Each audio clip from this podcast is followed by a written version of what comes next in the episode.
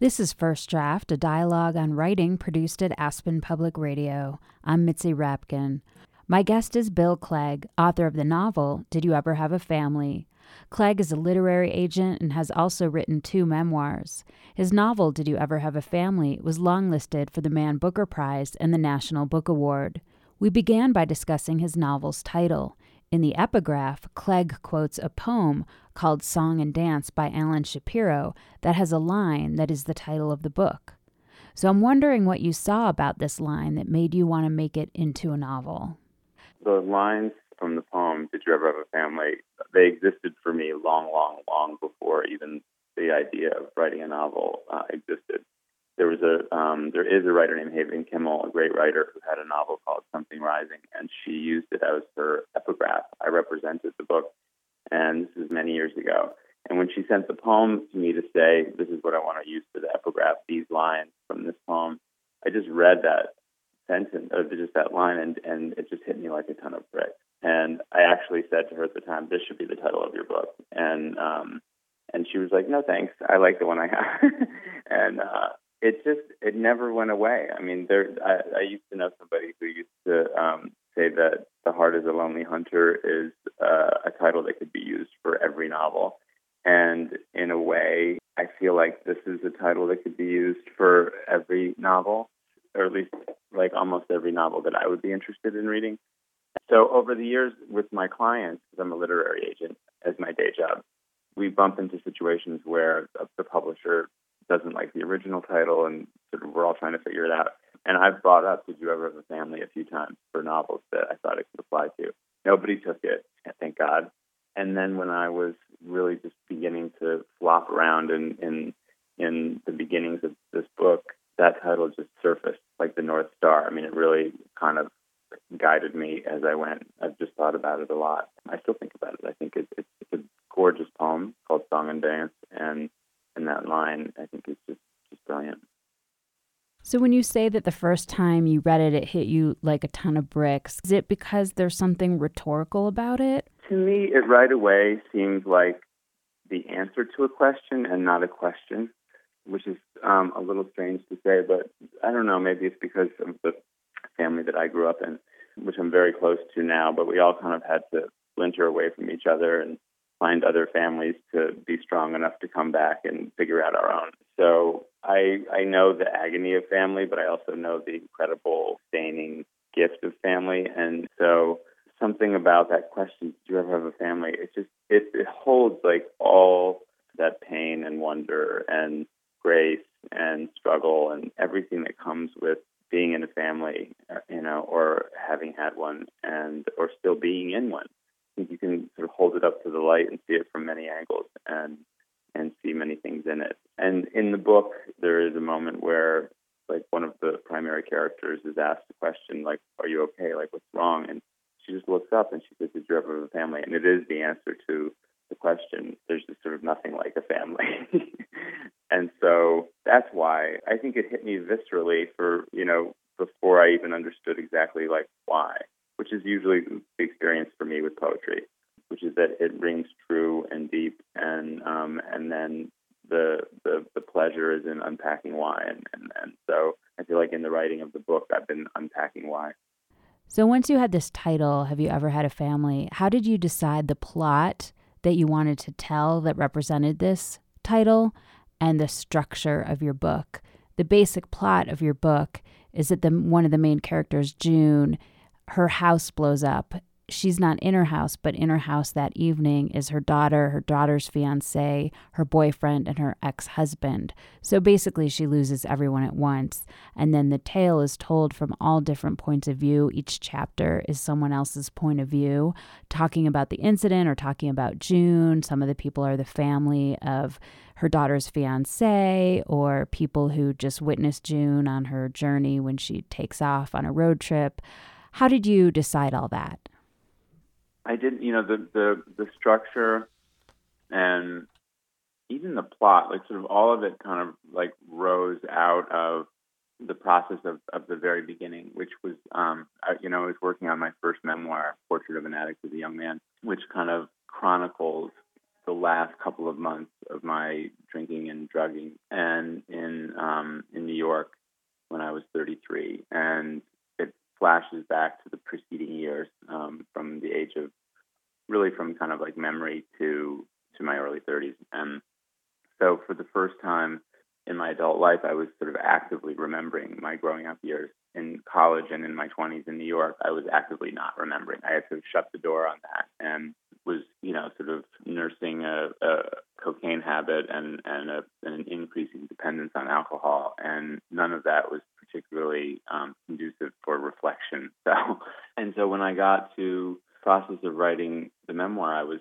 thirty-four, thirty-five, I was sober. I was really looking at my growing up years with clear eyes, and, and in particular the town that I grew up in, which is a small town in Litchfield County, Connecticut, of roughly fifteen hundred people, half of whom don't live there full time. And and I just I became really interested in it, um, and you know talked to my uh, family about it and things I didn't know about the town. Um, like for example, when we moved in in the in the seventies, there were twenty-nine working farms in this in this small town.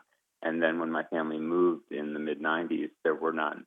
They'd all been um, acquired by wealthy families from elsewhere, mostly New York, and used as vacation houses.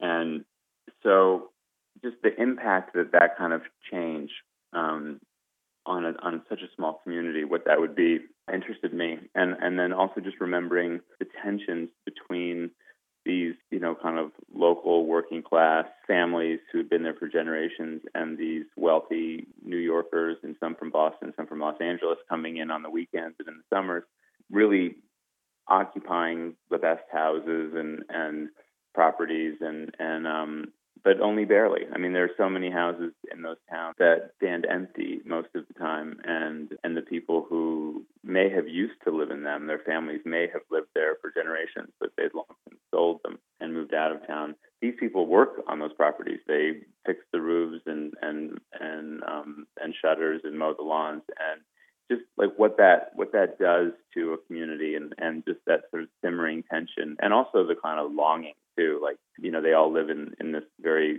small place with one grocery store and one gas station and share a lot of the same things, and yet like the, the experience of living is so vastly different, or seems to be. So I just I just became kind of obsessed with it, and, I, and while I was writing the memoir, I opened up a file on my computer and just started kind of playing around with kind of writing some more some essayistic stuff about the town. And at first, I thought it was sort of in service of the memoir.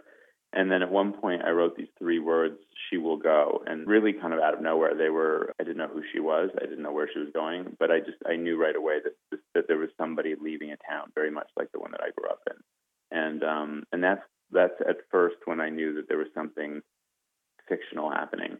And on the other side of that, I just started playing with voices, like in in the town. I knew that if there was somebody leaving a town like that in any kind of drama, um, they'd be there would be gossip or chatter, and people would be talking about like who she was and why she was leaving and what she did, and they would have judgments about it.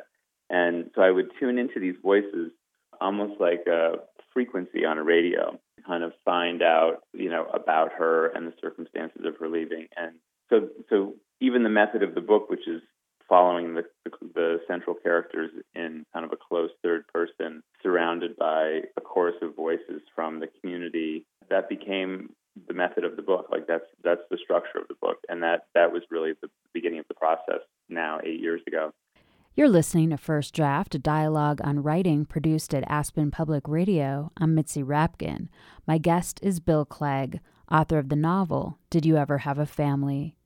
One of the things that stands out about your book is that you're capturing this small town, and a lot of people who live there cannot escape their past. They are known for everything they've ever done. So can you talk about that? That is one of the things that I was most interested in.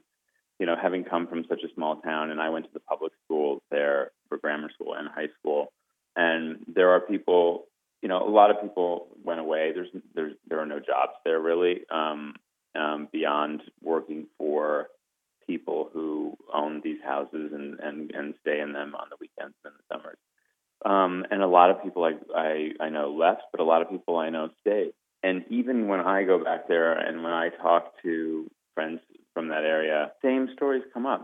And they're not about like last week or last year. They're about nineteen eighty-eight and what happened the summer between, you know, junior and senior year in high school, or somebody's mother who embezzled money from the bank. You know, it's like the Scarlet Letter. It's like these people like wear those histories like on their on their their their clothing. And I mean, for example, I was hit by a car when I was twelve years old, and I was in front of this diner, and it's the only eating establishment in the town. And my mother found out about it because a neighbor called her and said, you know, Billy was playing chicken with the cars with Kenny Schwader. Kenny was my best friend at the time.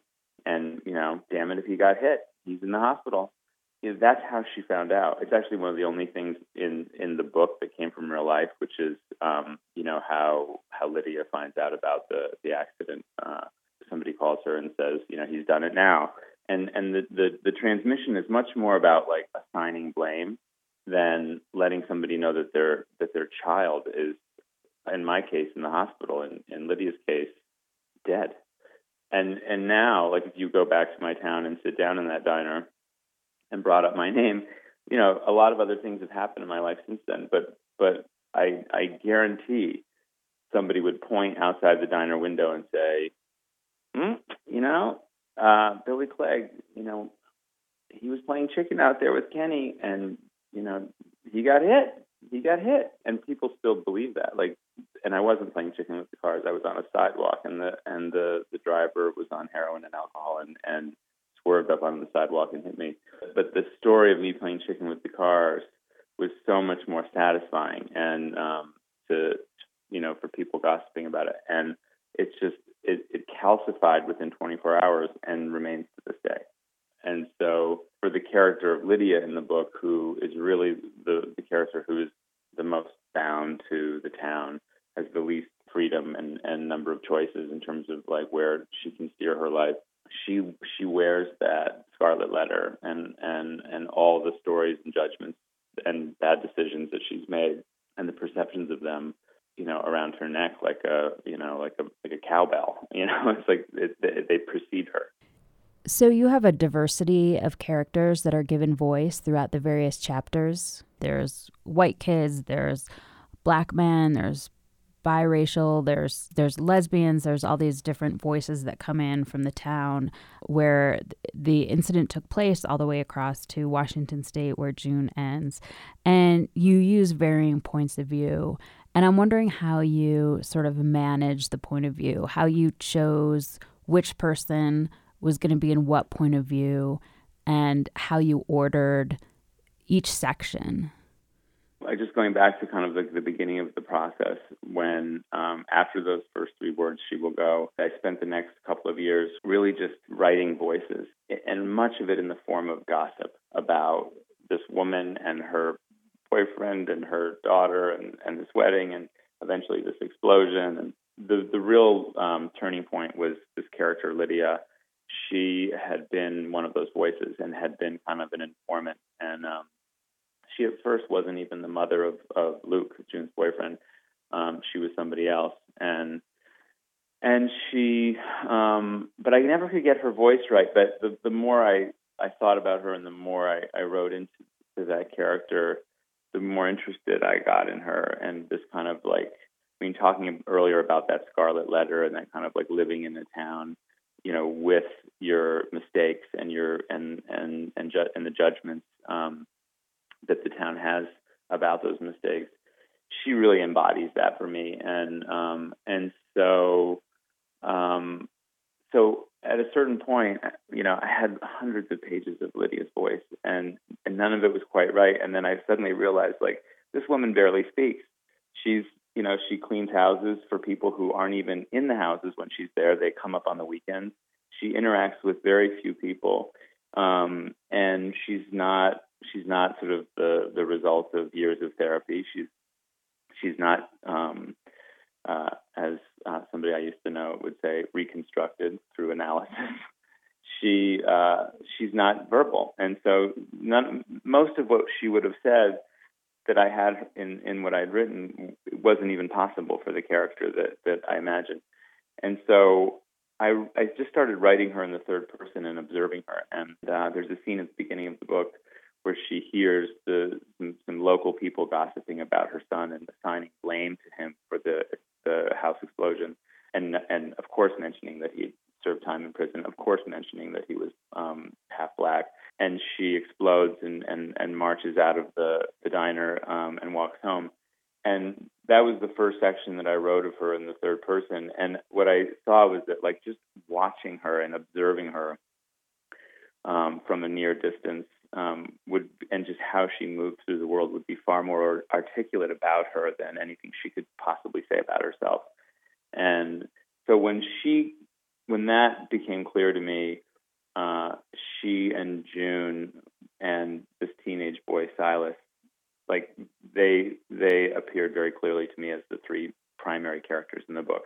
And and then the voices that existed that I had been writing for so long, the ones that mattered to the to the story, kind of began to sort of uh, show themselves. And so I scrapped so much of what I'd written and then just started to marshal some of what I'd written and then just writing sort of new Um, material around these three characters, and um, and so that was really, in terms of the point of views and the perspectives, like that's kind of what um, that's that's how that was born, and um, and and then in terms of sort of the order of it, there was just a natural feel for sort of like what what should come next and who should be heard from and what we needed to know, and um, and that process that that was probably three and a half years into the process, almost four years, and then the next three years were um, kind of like carpentry. It was sort of like making that structure work. Was there anything in particular that you thought about a lot when you were writing this? Maybe something nagging at your mind or a theme or something like that? For me, like the book also just is, it kind of demonstrates and, and explores something I believe to be true and have come to understand to be true, which is that forgiveness, both being able to, to grant it and, and also in, in receiving it, is, you know, one of the most sort of like powerful uh, events uh, between people that can happen. And it's like oxygen for any relationship. And I don't mean just like parents and children or husbands and wives, like friends. I have a really close friend who's going through a um, like a kind of a breakup with another friend. And so much of it is because neither of them can forgive each other for a slight. It's a slight. There isn't even a, a major betrayal, but it's a slight. I, I, I notice in my own life where we we choose to for, forgive each other or we don't. And and even with colleagues, it's like people fail each other. We fail each other. We fail. Like we just do. And if we want to sort of have people in our lives in any capacity for any length of time, there has to be that kind of that event of forgiveness again and again and again and again. It's almost like we have to sort of recontract to go on with people. And at that sort of recontracting, forgiveness is sort of like the is the, the thing that makes it so. In in in the book, there is an enormous amount of resentment. There's anger between people. There's and a lot of failure. People failing each other. And um, at some Some of the characters in the book can forgive each other, and some of them can't. And without that, uh, people end up very much alone. And so there's there's that's one of the things that I was kind of most interested in and in exploring and became, becoming kind of obsessed with as the book unfolded. Can you read a brief passage from an author that speaks to you or influenced you as a writer? Sure. There is a poet named W S Merwin. He has a a poem called Pierre Vidal. I think Pierre Vidal was like a, a, a once upon a time hero from like from mythic times. I don't actually even know, but I, it, it, it's a poem that contains everything. It's like a novel. It's sort of epic and gorgeous, and um, I identify with moments in it all throughout, and it's fun to read out loud. I saw the wolf in winter watching on the raw hill. I stood at night on top of the black tower and sang. I saw my mouth in spring float away on the river. I was a child in rooms where the firs were climbing, and each was alone, and they had no eyes, no faces, nothing inside them anymore but the stories. But they never breathed as they waved in their dreams of grass, and I sang the best songs that were sung in the world, as long as the song lasts, and they came to me by themselves. And I loved blades and boasting and shouting as I rode, as though I was the bright day flashing from everything. I loved being with women and their breath and their skin and the thought of them that carried me like a wind. I uttered terrible things about other men in a time when tongues were cut out to pay for a kiss. But I set my sail for the island of Venus and a niece of the emperor in Constantinople, and I could have become the emperor myself I won and I won, and all the women in the world were in love with me, and they wanted what I wanted. So I thought, and every one of them deceived me. I was the greatest fool in the world, and I was the world's fool. I have been forgiven, and I have come home as I dreamed, and seen them all dancing and singing as the ships came in. And I have watched friends die and have worn black and cut off the tails and ears of all my horses in mourning, and have sh- shaved my head and the heads of my followers. I have been a poor man living in a rich man's house, and I have gone back to the mountains, and for one woman I have worn the fur of a wolf, and the shepherd's dogs have run me to earth, and I have been left for dead, and have come back hearing them laughing, and the furs were hanging in the same places, and I have seen what is not there, I have sung its song, I have breathed its day, and it was nothing to you, where were you? Do you want to just say a little bit about why you chose that? I don't know what it is about the, the, the voice. There's just something very familiar to me about the speaker, this imagined narrator, at a juncture in his life, talking about kind of a great rise and, and fall. And also there's something also just about the bitterness at the very end. And it was nothing to you, where were you? This, I mean, here he is, like, I set my sail for the island, the island of Venus, and a niece of the emperor in Constantinople. He's like this great lover and this great boaster, and he's risen to great heights, and everything's been taken away, and he's been deceived, and he's ruined everything. And and and here, and he stands, and it's addressed to someone, and and someone who didn't who didn't give him something that he needed, which I think clearly is this understanding. And he, and it's, and it was nothing to you, where were you? Like, there's just there's such a bitterness to it, but just the the the, the rhythm and the cadence and the, the glory of it and drama. There's just something so pleasing and so vivid. You're listening to First Draft, a dialogue on writing produced at Aspen Public Radio. I'm Mitzi Rapkin. My guest is Bill Clegg, author of the novel, Did You Ever Have a Family? Can you read something that you wrote? It could be something that you liked, how it turned out at the end, something that changed from the first draft, or something that you found really tricky? This is the very end of Did You Ever Have a Family? Like I, I, I circled it and circled it and circled it and didn't didn't write the very end. I wrote up until the last paragraph, which was sort of the information that like wanted to be delivered, and but I wanted something to kind of like sort of hold it all like in a net. And so I I, I started and stopped and started and stopped, and then at one point I really kind of a mood settled in on me, and I just I wrote it through and, and recognized it to be sort of I think what I wanted. And this is what it is. It's the character of Sissy, who is the she's a widow and, and somebody who cleans rooms in a in a motel, and sort of deeply good and and probably the, the healthiest character in the whole book. Rebecca and Kelly will wear the rings I watched them put on their fingers when they said their vows, and together they will get old. The Landises will come back every year.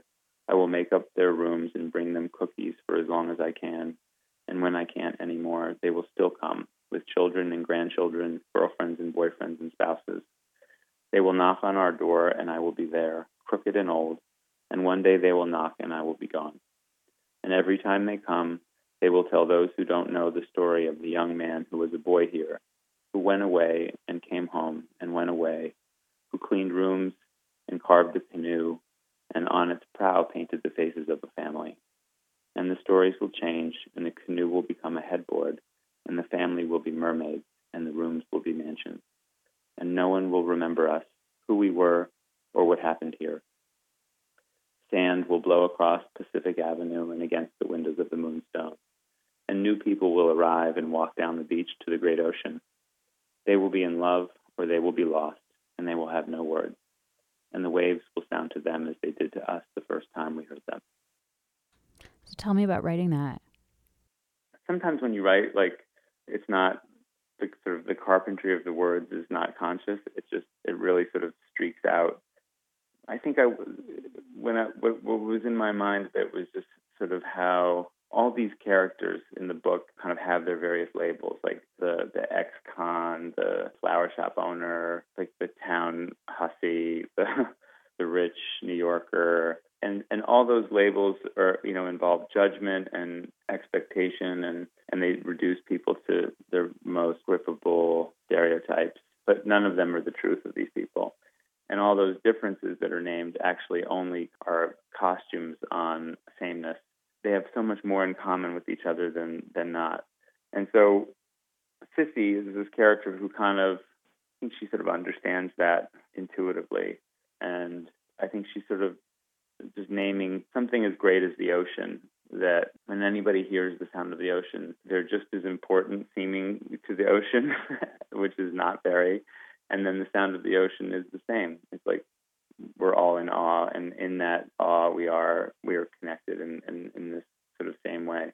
The ocean, this sort of like great, awe-inspiring, you know, force, I think is something that like we uh, human beings kind of on some level all respond to similarly. And so I just, I liked her invoking this kind of like this thing so much bigger than us that we all kind of arrive at in awe. And also that these lives of ours that are, you know, filled with so much like drama and triumph and pain and struggle, and, you know, it, it's all so very important to us as it's happening. And then it's over. And, you know, people and other others sort of like come in and, and occupy the same spaces that we did, and go to the edge of the ocean that we went to, and, and bringing the same armful of woe and and wonder. And, and so I just want, I like the idea of her naming something bigger than, than us, and, and something that we all kind of respond to collectively. Where do you write? Usually at the house that my husband and I go to on the weekends, at the kitchen table. I usually start early and end late, and it's either, you know, over a vacation or a long weekend, or in Christmas or the month of August, which is very quiet in book publishing. And sometimes I have a good friend who's a writer, and sometimes we go away together um, and just rent a house somewhere cheap and, and write for a while. What do you do, or where do you go to get away from writing? Oh, I just go to my life. I just go to my office. The office, and and which I, I mean, I love what I do. I can't believe I get paid to do it, but it's it's not. There's no room for it. It's about other people's writing um, in, in my office. Usually at the end of a period of writing, at the end of two or three weeks, it's such a relief to be in somebody else's problem and sort of assisting them with their carpentry or shepherding their book into the world and not thinking about mine. Because usually by the time I'm standing up from writing, I've painted myself into some impossible corner and I have no solution, so I have to go boss somebody else around. Who do you show your work to first to get feedback? I have a couple of friends who I show it to. I sometimes read it out loud to my husband, usually at a point where it's so terrible and, and there's no context for it. So he's just very patient and sort of pats me on the head and says, very good. And then, then I go back to the kitchen table. How have you dealt with rejection? Well, uh, I'm, you know, I'm, I'm, I'm a fragile flower, like anybody else, when it comes to something that I care about or spend time with. So, Um, you know, I, uh, I just, I just, I take the hit, feel the pain, and try and move on. And what is your favorite word? My favorite word, uh, yeah, yeah, maybe yes. I think yes is. A, I like yes. You've been listening to First Draft, a dialogue on writing produced at Aspen Public Radio. My guest was Bill Clegg, author of the novel Did You Ever Have a Family? You can follow First Draft on Facebook. Just look for First Draft, a dialogue on writing, and click like, and on Twitter at First Draft A P R. You can email me at firstdraftwriters at gmail dot com. I'm Mitzi Rapkin. Thanks for listening.